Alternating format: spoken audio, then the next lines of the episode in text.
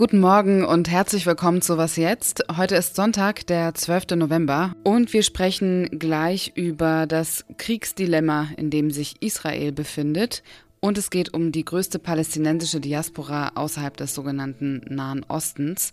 Die befindet sich in Chile. Ich bin Azadeh Peschman und hier geht es weiter mit den Nachrichten. Ich bin Susanne Heer. Guten Morgen. Die Lage an der Grenze zwischen Israel und dem Libanon spitzt sich weiter zu. Nun hat Israel sehr deutliche Worte benutzt, um die libanesische Schiitenmiliz Hisbollah zu warnen. Der israelische Ministerpräsident Benjamin Netanyahu hat Richtung Hisbollah gesagt, Euer Einstieg in den Krieg wird das Schicksal des Libanons besiegeln. Es wäre, so Zitat, der Fehler eures Lebens. Auseinandersetzungen zwischen der israelischen Armee und der Hisbollah reichen Tag für Tag tiefer in das jeweils andere Land. Auf beiden Seiten gab es schon Tote, darunter auch Zivilisten. In Spanien hat die konservative Oppositionspartei heute zu landesweiten Protesten aufgerufen. Grund dafür ist ein geplantes Amnestiegesetz für katalanische Separatisten.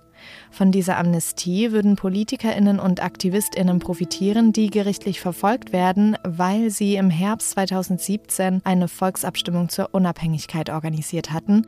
Trotz Verbot des Referendums rief der damalige katalanische Regierungschef Charles Puigdemont die Unabhängigkeit Kataloniens aus und befindet sich seitdem im Exil in Brüssel. Bereits in den vergangenen Tagen haben die Menschen in Spanien immer wieder gegen das Gesetz protestiert. Redaktionsschluss für diesen Podcast ist 5 Uhr. Israelische Bodentruppen haben das Shifa-Krankenhaus im Gazastreifen umzingelt. Ein Arzt des Krankenhauses berichtet gegenüber der BBC von Schüssen und Bombardierungen, die jede Sekunde zu hören seien. Niemand könne das Krankenhaus verlassen. Auch die Intensivstation sei getroffen worden. Das Shifa-Krankenhaus ist nicht nur das größte Krankenhaus im Gazastreifen, es ist auch der Ort, wo das israelische Militär die Hauptkommandozentrale der Hamas vermutet. Außerdem sollen sich unter dem Krankenhaus Tunnel der Terroristen befinden. Für das israelische Militär bedeutet das ein kaum lösbares Dilemma. Man möchte das gezielte Töten von Zivilistinnen vermeiden, aber gleichzeitig die Hamas zerstören. Ob es doch noch Auswege aus dieser Situation gibt, das weiß Israel-Korrespondentin Steffi Henschke. Hallo Steffi. Hallo Azadeh. Aus militärischer Sicht, also wenn Israel sein Ziel erreichen möchte, muss es das Krankenhaus angreifen. Gleichzeitig ist es internationalem Recht zufolge verboten, Krankenhäuser anzugreifen.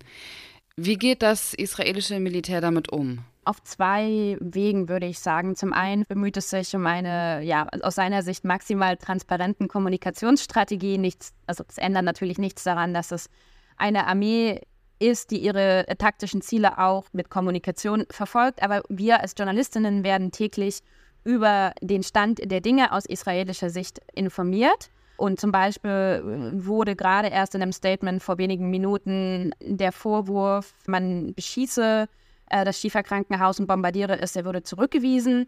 Der zweite Punkt ist natürlich, welche Spielräume hat Israels Armee dadurch, dass es zum einen militärisch überlegen ist, aber eben auch die ganzen Überwachungsstrukturen hat. Da würde ich sagen, hat Israels Armee die Möglichkeit, soweit es geht, den Schaden zu begrenzen oder zumindest das Dilemma zu verringern. Und wie konkret verringert Israel dieses Dilemma? Im Moment haben wir dazu nichts bestätigt oder nichts Definitives. Wir wissen aber aus den vergangenen Tagen, zum Beispiel gab es den Fall eines Zahnarztes im Norden von Gaza, der das auf der BBC berichtet hat, wie er von einem Mitarbeiter des israelischen Geheimdienstes angerufen wurde, darüber informiert wurde, dass mehrere Häuser in der Nachbarschaft angegriffen, bombardiert werden sollen und dazu aufgefordert wurde, mehrmals die Menschen, die sich dort befanden, zu evakuieren, was er dann auch tat. Und tatsächlich wurde das Gebiet dann bombardiert.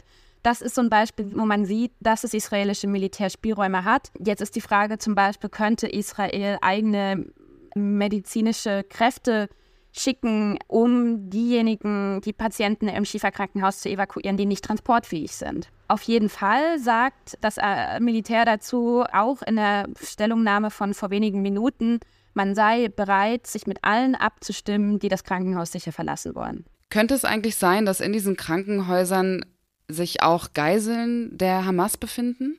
Das kann man auf jeden Fall nicht ausschließen. Also folgt man der Annahme, dass es nicht nur irgendwie eine Stellung der Hamas ist, sondern irgendwie eine der wichtigsten Kommandozentralen oder die wichtigste Kommandozentrale, dann ist es relativ wahrscheinlich und erhöht natürlich auch in dem Sinne den Druck auf Israel, Zivilisten und nicht klar als Terroristen identifizierbare Menschen zu schützen. Danke dir, Steffi, für deine Einschätzung. Ich danke dir.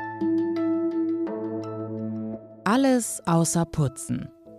Ich liebe Podcasts. Ist jetzt keine große Überraschung, schätze ich.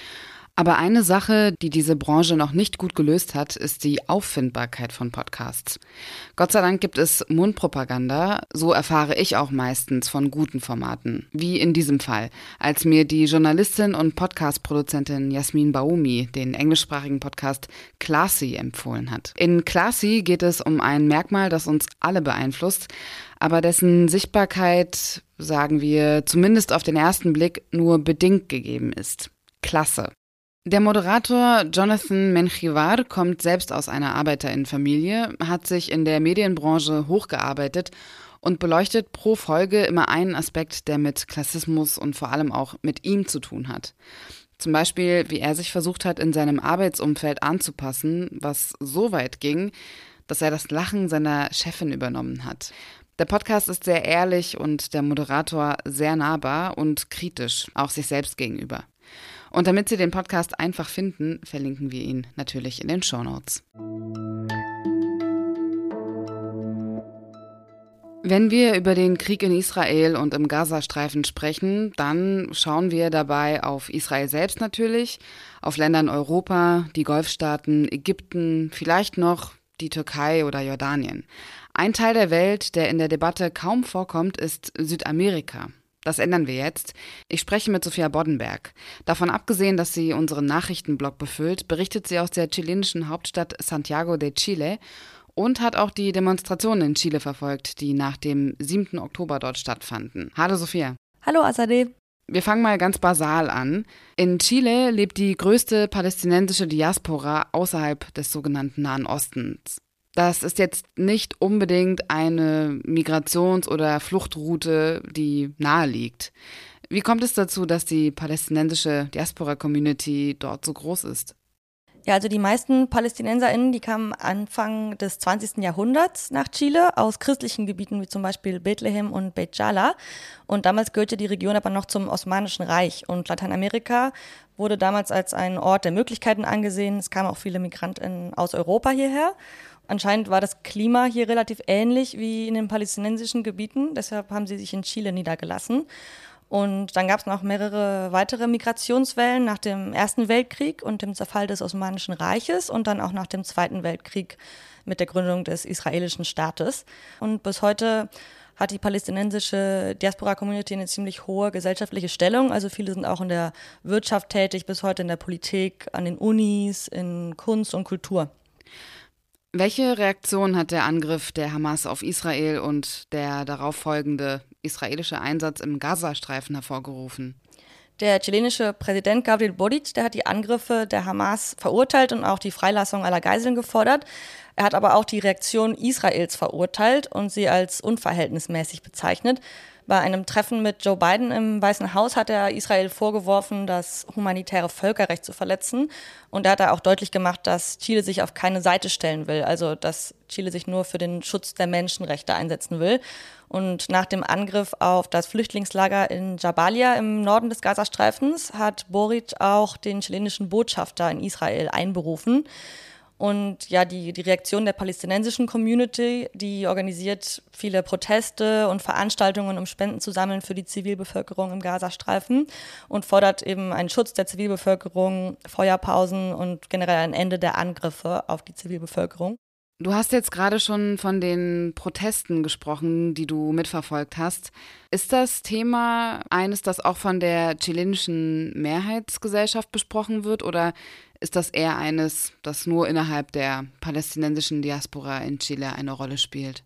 Also ich würde sagen, dass es schon auch von der Mehrheitsgesellschaft besprochen wird. Also auch bei den Protesten, da waren jetzt nicht nur Chilenen mit palästinensischen Wurzeln, sondern auch andere Chileninnen. Und die palästinensische Community hat generell einen ziemlich großen Einfluss, würde ich sagen, in Chile. Es gibt auch viele Parlamentsabgeordnete mit palästinensischer Herkunft, viele AkademikerInnen, KünstlerInnen.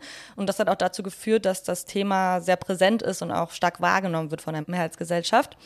Also im Oktober, als die Angriffe begonnen haben, war auch ein siebenjähriger chilenisch-palästinensischer Junge im Gazastreifen mehrere Tage verschwunden.